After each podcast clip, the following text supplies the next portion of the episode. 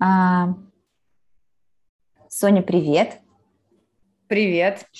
А, я рада тебя приветствовать в нашем а, импровизированном подкасте для Lifelong Learning Lab. А, я напомню, что мы каждый месяц в нашем сообществе выбираем тему, приглашаем экспертов и вместе копаем во всякое разное. В этом месяце нам сообществом откликнулась тема гибкого проектирования, и хочется, наверное, сказать, что она, эта гибкость сегодня для нас во всех а, процессах жизненных постоянно нужна и в работе, и в жизни. И, в общем, поэтому очень актуально, мне кажется, об этом поговорить. А, и очень хочется поговорить об этом с тобой, а, потому что, во-первых, ты замечательный эксперт, вот, очень симпатичный человек и очень интересным проектом занимаешься. Расскажи, пожалуйста, каким. Всем привет еще раз. Юль, спасибо большое, что пригласила. А, меня зовут Соня Соболь, я являюсь директором программы «Архитектор РФ». Это программа повышения квалификации и лидерского развития архитекторов по всей России. И она продолжает и реализуется в этом 2022 году.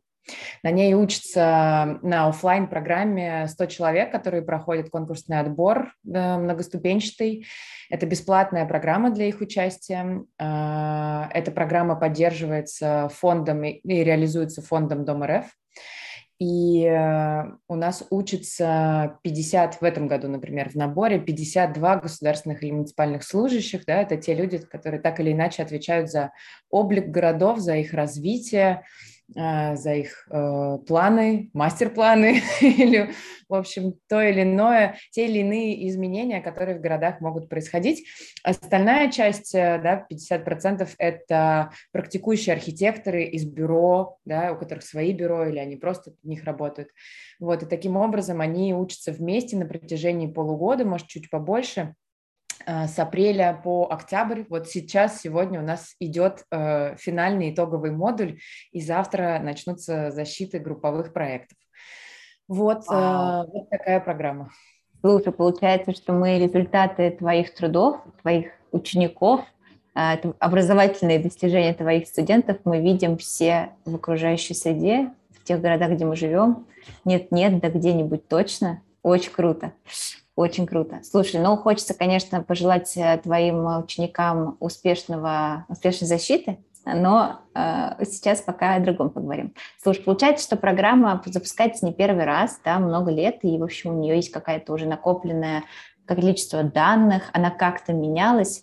Давай немножко про это поговорим. Что для тебя вообще в образовательном проектировании и в, в, в самом непосредственном вот, э, внедрении программы, ее проведении гибкость, закладываешь ли ты ее изначально или есть какой-то процесс постоянных улучшений на основе полученных данных и инсайтов от учеников?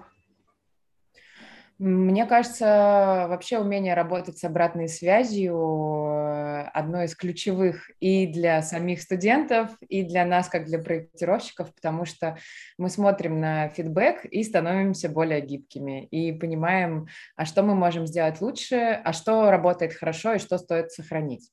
Говоря о программе, да, действительно, она реализуется с 2018 года, это четвертый ее поток. Наше сообщество уже 400 выпускников э, составляет, да, в нашем сообществе уже 400 выпускников, и э, это сообщество живое. Это чат, который постоянно живет, они постоянно друг другу что-то пишут, э, спрашивают советы, ребята, а вот кто делал план такой-то, подскажите, э, и им сразу отвечают. А, это что касается программы, да. И придумана она была как ответ на вызов того, что э, профессия архитектора, вообще в целом контекст меняется. Мы живем в уже построенных городах. Мы сейчас в целом новые города не строим. Это касается не только России. А, и архитектору предстоит не то, чтобы придумывать что-то новое, новые кварталы, там улицы или что-то такое, а адаптировать свои города к э, меняющимся условиям, к меняющемуся миру. И тогда, в, 2000, в конце 2017 года, придумали эту программу, в 2018 мы ее запустили. Здесь, наверное, важно сказать про гибкость и про то, как она, программа меняется и развивается. У нее каркас остается один и тот же. Это четыре очных модуля, два модуля в Москве, стартовые и итоговые длиной в неделю, и два модуля посередине, которые больше нацелены на place-based learning, где мы вывозим участников в регионы России, показываем лучшие практики в российских городах, а в международном модуле, соответственно, показываем лучшие практики э, международного контекста. Ну, первые два года нам крупно повезло, я считаю, и мы смотрели примеры Копенгагена, Гамбурга, Барселоны, Берлина, Парижа, Бордо и других европейских городов. Были даже Мальме, да, небольшой шведский город. А последние два года мы э, смотрим примеры урбанизации городского развития Стамбула – а, из мира. И в этом году мы были в Ереване и в маленьких городах в Гюмри и в Дилижане. И э, вроде на первый взгляд кажется, ну что там смотреть, а на самом деле это огромный объем информации. А, потому что, например, в Армении а, большинство проектов а, поддерживаются, финансируются различными фондами, которые созданы армянскими диаспорами за границей, например, в Штатах.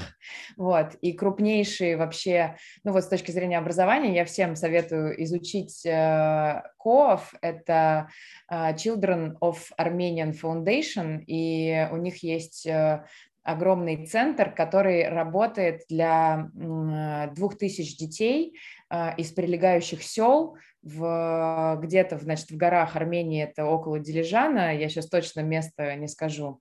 Это бесплатное дополнительное образование, где дети могут обучаться программированию, а, пению, музыка, ну, в общем, разные креативные, скажем так, да, направления. И это бесплатно для них, и, естественно, ключевой своей целью они э, ставят того, чтобы э, дети, которые растут и рождаются в селах, в армянских, в деревнях, имели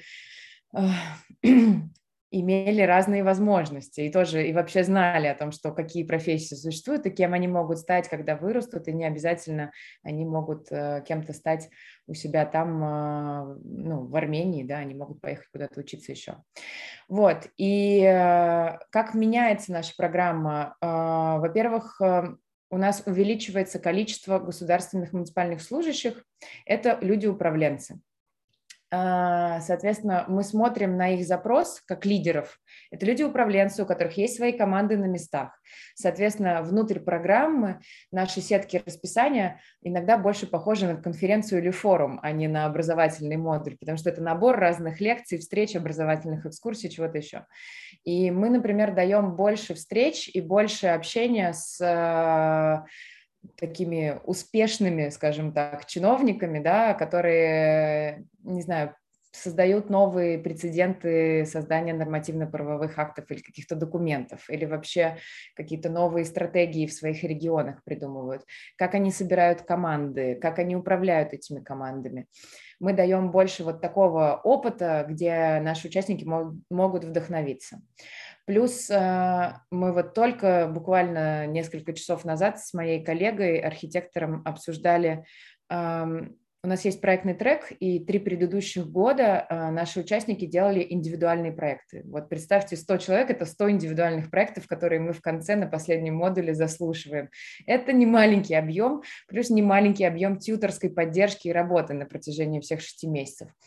И в этом году мы э, изменили гибко систему и создали проектный трек – и они работают в командах по пять человек, и им была задана тема, какая-то очень актуальная тема в городе и архитектуре.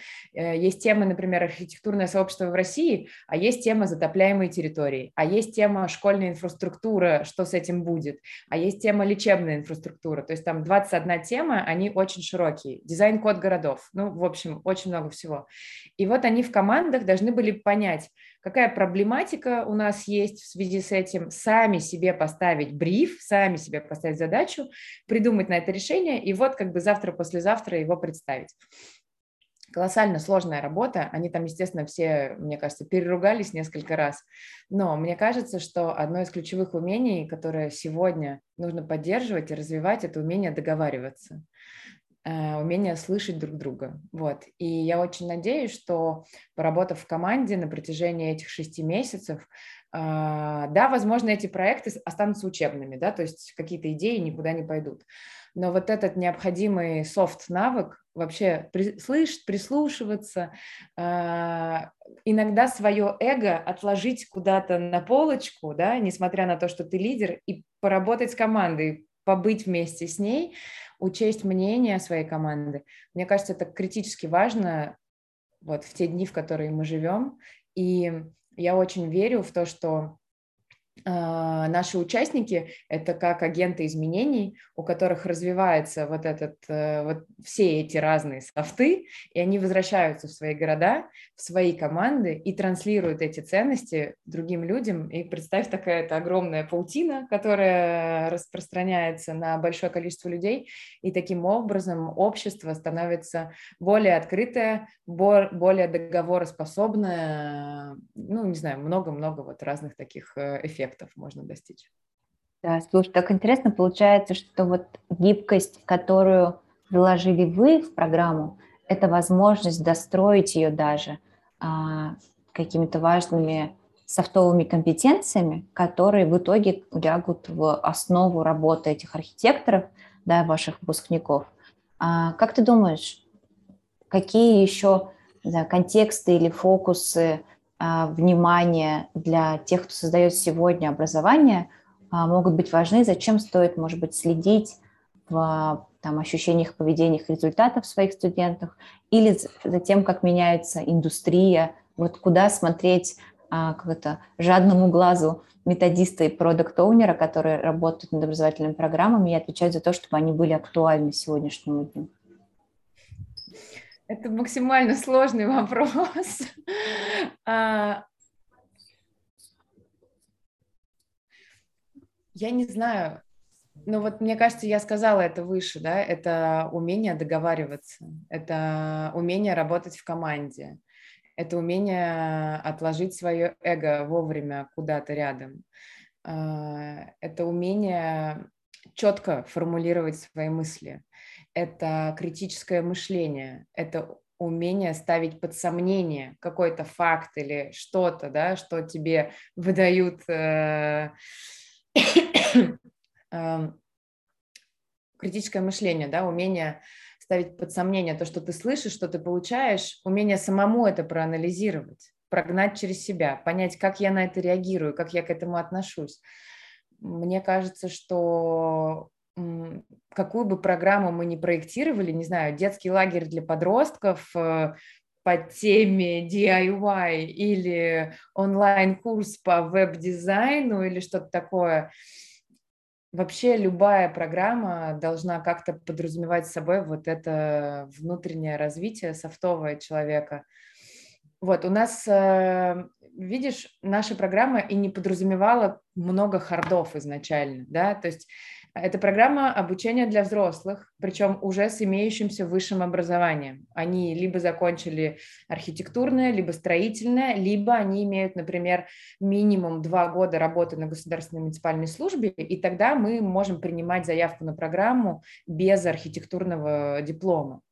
Вот, поэтому мы не учим их чертить, да, мне кажется, мы учим их размышлять и создаем для этого пространство, да, и пространство единомышленников, вот. Слушай, а какие, может быть, а, вот мы с тобой чуть за, за эфиром говорили о том, что вам удалось правила выработать для того, чтобы как-то настроить а, даже да. как среду, да, под контекст. Вот можешь про это немножечко рассказать, очень интересно. Да, мы работаем в этом году на программе с фасилитатором и тренером Светланой Шаповальянс, которая а, преподает, да, и делится методом, который называется чистый язык. И я сама у нее учусь и являюсь фанатом а, этого метода. А, он был придуман в Новой Зеландии какое-то время назад не помню, не помню, когда, Дэвидом Гроувом, э, он основывается на метафорах, да, и когда ты через э, образы можешь описать свое состояние, да, и он используется в психотерапии и в целом изначально использовался в терапии, в коучинге, вот, но он также прекрасно работает с командами, и условно ты приходишь и говоришь, что с тобой что-то случилось, и я у тебя спрашиваю, и это как что? И ты говоришь, ну это как там что-то такое. Вот, и когда ты уходишь вот из этого когнитивного состояния, в, чуть выше, да, а, на метафорах иногда человеку а, реально проще объяснить, что с ним происходит. Иногда есть чувства, которые совершенно ты не можешь найти слов, и ты даже иногда, да, люди часто говорят, я не могу подобрать слова, как описать, что я чувствую. Вот, и метафоры в этом очень помогают. И вот вместе со Светой а, мы придумали формулировку, которая помогла нам, мне кажется, обозначить образовательное пространство, в котором мы находимся. Первый модуль э, наш стартовал в апреле 2022 года. Контекст был достаточно тяжелый, и моральное состояние у всех было непростое, нелегкое, непростое. Вообще было сложно. И мы понимали, что участники со всей России могут думать абсолютно по-разному. Это могут быть абсолютно разные мнения. Но при этом они приехали сюда э, все с одной целью учиться. Они все подавали заявку, и они все приняли правила и согласились, что хотят продолжать свое обучение в этом году. И помимо каких-то простых правил пунктуальности, там, сдачи, сдачи посадочных талонов, чего-то еще, мы ввели правила, сформулировали его, которое звучало следующим образом. «А, у нас могут быть разные мнения, и мы все здесь для того, чтобы учиться.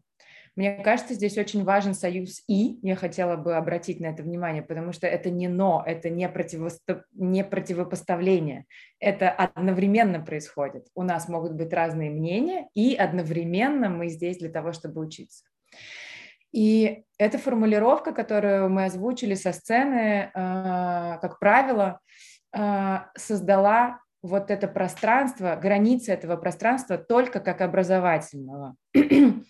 И это позволило участникам сосредоточиться на том, что я здесь для того, чтобы учиться, общаться на профессиональные темы, думать, как можно быть дальше, думать, как может быть дальше в моей сфере, в моей профессиональной сфере. И мне кажется, нас, нам это очень сильно помогло э, в этом году сфокусировать их внимание вот именно на процессе обучения такой э, необычный для образования, на мой взгляд, инструмент вы выбрали. Да? Не так часто услышишь, что а, коучинг привносится в некоторые какие-то отдельные а, кусочки образовательного процесса, чаще преподавателями, в каких-то защитах, может быть, в развивающей каком-то диалоге, но так, чтобы применить инструмент на всю группу для того, чтобы сформировать такую среду для обучения, это очень круто. Как ты думаешь, что можно еще посоветовать или что можно еще посмотреть а, тем, кто сейчас ведет программы, заботится о студентах и сопровождает преподавателей? Как в этой среде а, создать какую-то поддержку и опору для всех участников образовательного процесса, включая студентов и включая преподавателей и всех, кто создает этот процесс? Как можно еще позаботиться? А, ну, во-первых, для перфекционистов, мне кажется, важно признаться, важно согласиться просто с тем, что дедлайны можно двигать. Вот, когда внутри нашей программы в этом году происходили какие-то события в мире, которые могли влиять на, на, на состояние просто, да, а, эмоциональное учащегося, мы внутри спокойно двигали дедлайны вот, вплоть там 7-10 дней, вплоть до двух недель, мне кажется. Ну, это то, что не влияет на итоговый результат, что мы можем себе внутри позволить, они в любом случае выйдут на защиты, и, в общем, там, где можно это сделать, мне кажется, это стоит делать. Вот. Мне кажется, что чтобы люди а, могли а, полностью погружаться в обучение и учиться чему-то, что-то делать и что-то знать, они должны уметь заботиться о себе, а, потому что это какая-то базовая история, а, там, где ты можешь позаботиться о себе, о своем а, состоянии физическом, эмоциональном, значит, у тебя будет ресурс на обучение, да, воспринимать информацию, быть активным участником этого процесса. Соответственно, возможно, плюс еще очень важный момент. Те люди сейчас и взрослые, и дети, кто продолжает обучение в 2022 году, мне кажется, у них развивается просто максимально важнейший скилл. Э, они одни, они одни из первых смогут обратно вернуться э, к норме, когда мир вернется к какой-то норме, когда это произойдет, когда бы это ни произошло, это обязательно случится. Вот. Те, кто не утратил навык учиться сейчас и уделял Э, уделял этому внимание, мне кажется, у этих людей будет э, намного выше вот эта адаптивность, к тому, чтобы вернуться, да, на, не на старые рельсы, уже на новые. Мир не будет прежним, мы это все прекрасно понимаем. Но вообще в целом адаптироваться в мир, когда он заново начнется, хочется сказать как-то так. Вот, поэтому говоря о том, как позаботиться и поддержать, мне кажется, что может быть, не знаю, частью каждого курса или каждой программы должна быть какая-то стартовая лекция, не нулевая, может быть, первая или вторая, а, в первом треке, когда идет э, адаптация, о том, как заботиться о себе, как поддерживать себя сейчас, а, то есть как уделять внимание своему физическому здоровью, да, что спорт важен, сон важен, еда важна, да, какие-то минимальные вещи, как уделять внимание своему эмоциональному состоянию, как, рас, как вообще распознать, типа, я выгорел там или нет, условно. Если я начал вот в такой ситуации кризисной, очень много работать, просто вообще невероятно много работать, может быть, это тоже какой-то звонок звоночек, на который стоит обратить внимание. И как будто если э, наши студенты всех наших программ э, будут уметь заботиться о себе и будут э, уметь э, четко, понятно определять свое состояние, да, то и отдача на программах будет хорошая, да, они будут в них вовлекаться. И в целом, вот как я уже сказала раньше, мне кажется, адаптивность, э, их адаптивность вообще к разным кризисным и, и другим ситуациям будет выше. Поэтому, возможно, стоит в каждую программу вставлять сейчас какой-то вот такой нулевой блок э, заботы о себе, мне кажется. Я еще, знаешь, пока слушала, спасибо тебе большое, я вспомнила такую штуку, что в университетах, кстати, заложена некая гибкость в плане академического отпуска. То есть ты как студент можешь прийти и взять академ. Вот, пожалуйста, тебе а, адаптация программы под твою жизнь. И мне кажется, что во многих других программах я такого, кроме института, института нигде не встречала даже. Вот, а почему бы и нет, если я сейчас, например, не могу, мне не посильно это, я могу взять паузу и вернуться тогда, когда я буду готов. А, хотя я для себя, например, наоборот, нашла в образовании какую-то поддержку и опору. Для меня это хоть что-то запланированное. То есть я вижу это расписание перед глазами, понимаю, что есть а, что-то, что вряд ли отменится, да, ну, я надеюсь, по крайней мере. Это и это, да. И я за это держусь, и это для меня такая вот сейчас а, зона определенности. Вот я знаю, что следующие шесть недель мы будем вести наш курс редизайна, а, каждый вторник и четверг я буду встречаться со студентами в 19.30, а, видеть их а, окошки в Zoom, и, в общем-то, это дает ощущение какой-то стабильности. Вот, это такой для меня спасительный круг. Я абсолютно поддерживаю, и наша программа тоже дает определенность. То есть, мне кажется, любая программа образовательная, учебная, курс, на который ты записался, он дает именно эту определенность, и это то, что стабилизирует. И я согласна про академический отпуск, и ты сейчас об этом сказала, я вспомнила, что я сама брала академ, когда училась э, в Петербурге на соцфаке. Э, тогда произошли вот в конце второго курса просто ну, ужасные события в моей жизни, и я просто не могла учиться, и я ушла да, с конца второго курса, и год я не училась, и, в общем, как-то я жила, как-то. Вот. И через год у меня появились силы снова вернуться к учебе. Но здесь важно понимать, что есть программы, как бы в ВУЗе ты можешь вернуться на другой курс, то что ВУЗ будет работать, да, вот так циклично, а есть программы, на которые ты не сможешь вернуться, она, например, один раз в год происходит, и вот она одна такая, и больше ее не будет, но э, здесь, наверное, каждому еще тоже, это тоже вот для меня это тоже в контексте заботы о себе, э, каждый человек э, должен уметь вовремя говорить «нет». Нет, я не могу. Нет, я устал. Нет, я не выдерживаю. Нет, что-то еще. Э, я в целом э, часто замечаю в нашем, наверное, обществе, да, много с кем общаюсь и по работе, и по учебе и так далее. У нас не все умеют вообще отказываться и говорить «нет». Это, наверное, где-то про личные границы или там что-то такое – Вот. А умение говорить нет, и особенно, например, в команде, когда команда на тебя рассчитывает, да, у тебя там есть какая-то часть презентации или слайды, или, ну, не знаю, что-то еще, но ты не можешь. И вот здесь очень важно понять, что мир не рухнет, ничего не случится, но самое, как бы вообще самое лучшее, что ты можешь сделать для всех окружающих, это вовремя сказать о том, что я без сил, я не могу, подстрахуйте меня как бы открыто попросить о помощи. Поэтому, да, помимо того, чтобы э, как-то вовремя себя распознать и сказать, стоп, я сейчас беру академ, возможно, еще полезно вовремя распознавать, что нет, я сейчас не вывезу, и, и это нормально. Вот. Мы с тобой зашли на тему какой-то самоподдержки, саморегуляции. Вообще, как мне кажется, в образовании это так такой важный скилл, не просто прыгать в программу с головой и как это от доски до доски ее учить, а вот управлять этим процессом на всех уровнях, да, подстраивать под себя процесс, адаптировать, э, понимать, что мне нравится, что не нравится, и если нет сил, то, может быть, не нужно а, заниматься истязанием. В общем, и мы уже не в школе, никто не бьет нам по рукам линейкой, слава богу. Да. Можно, можно выбирать и делать выбор. Это, это, да, это, это, это в наших силах. Мне кажется, это и есть гибкость. Ну, как бы, причем гибкость, которая проявляется с двух сторон. Со стороны обучающегося самого, да, то есть самообучающийся, когда ты, когда приходит на курс, на программу, должен понимать, что я тоже к себе должен быть гибким, к программе должен быть гибким.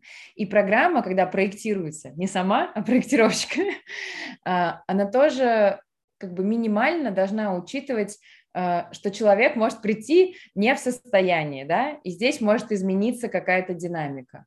Понятно, что у разных программ есть ограничения. Это финансовые ограничения, ограничения в сроках, да, что там в рамках договора это должно быть проведено там в течение двух месяцев. Это, естественно, отсюда никуда не денешься.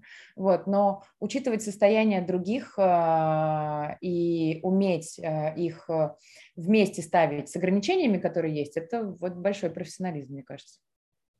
Да, последнее тут докину такую штуку. Мне кажется, что каждая программа, а, для кого бы она ни была собрана и как долго бы она ни собиралась, а, она все равно живет людьми, и человек плюс программа, а, только это является каким-то продуктом, в отрыве от, от студента программа не является никаким продуктом, потому что там нету энергии, нету человека живого, и ты вообще не знаешь, как она работает. Вот, поэтому, возвращаясь как-то к теме, наверное, тестирования, чуть-чуть закольцовывая наш разговор, а, Соня Смыслова, кажется, однажды сказала, что а, да ни один продукт, ни одна программа без трех, как минимум, когорт через нее прошедших вообще не является рабочим инструментом. А еще наше проектирование – это просто попытка а, и шанс снизить риски. Вот, поэтому мы не можем делать идеально, это невозможно. Вот, призываю всех, кто работает э, в мире перфекционизма, не пытаться сделать с первого раза что-то работающее, а, в общем, быть гибким в этом процессе а, и как-то творчески подходить а, к процессу создания образовательных программ. Спасибо тебе большое, Соня, это было очень интересно. Юля, спасибо тебе большое, мне тоже было очень интересно про это поразмышлять вслух. Пока-пока. Пока.